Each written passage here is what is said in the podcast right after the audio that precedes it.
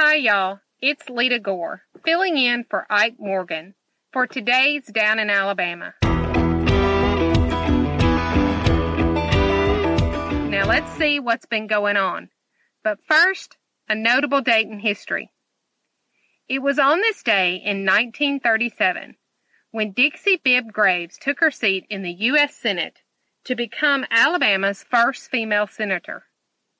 Only the fourth woman to serve as a U.S. Senator, Graves was appointed by her husband, Governor Bibb Graves, to succeed Hugo Black, who had been appointed to the U.S. Supreme Court.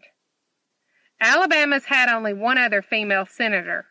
Maryon Pittman Allen served as the U.S. Senator from Alabama for five months in 1978, after the death of her husband, Senator James B. Allen, while he was in office. She was appointed to that office by Governor George Wallace, but lost her seat to Donald Stewart in the runoff. So there's your Alabama history for this Friday. Now let's take a look at what's going on today. How's this for a one ad? Come on in. We'll hire anybody. That's the message from a popular Alabama pizza restaurant, and one that's echoed throughout the state as workers remain in short supply. Dave's Pizza wrote on Facebook this week, We literally will hire anyone. If you're on unemployment and can't find a job, call us. We will hire you.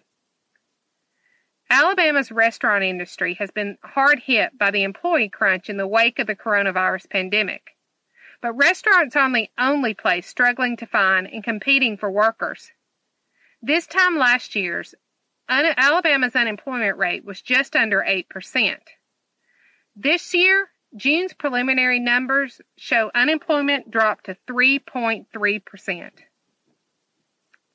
Charles Barkley is the latest prominent Alabamian to lend his voice to efforts to get more people to receive their COVID vaccine. Barkley will be the featured speaker at a vaccine rally hosted by the UAB Minority Health and Health Disparities Research Center on August 28th from 11 to 1 p.m. The event will feature drive-through and walk-up vaccinations at no cost. In true Barkley fashion, he's sounding off about his thoughts on vaccinations.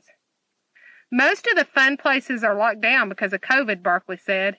And you've got these idiots out there who don't want to take the vaccine and who don't want to wear a mask, and they're out here getting people sick and killing people all over the country.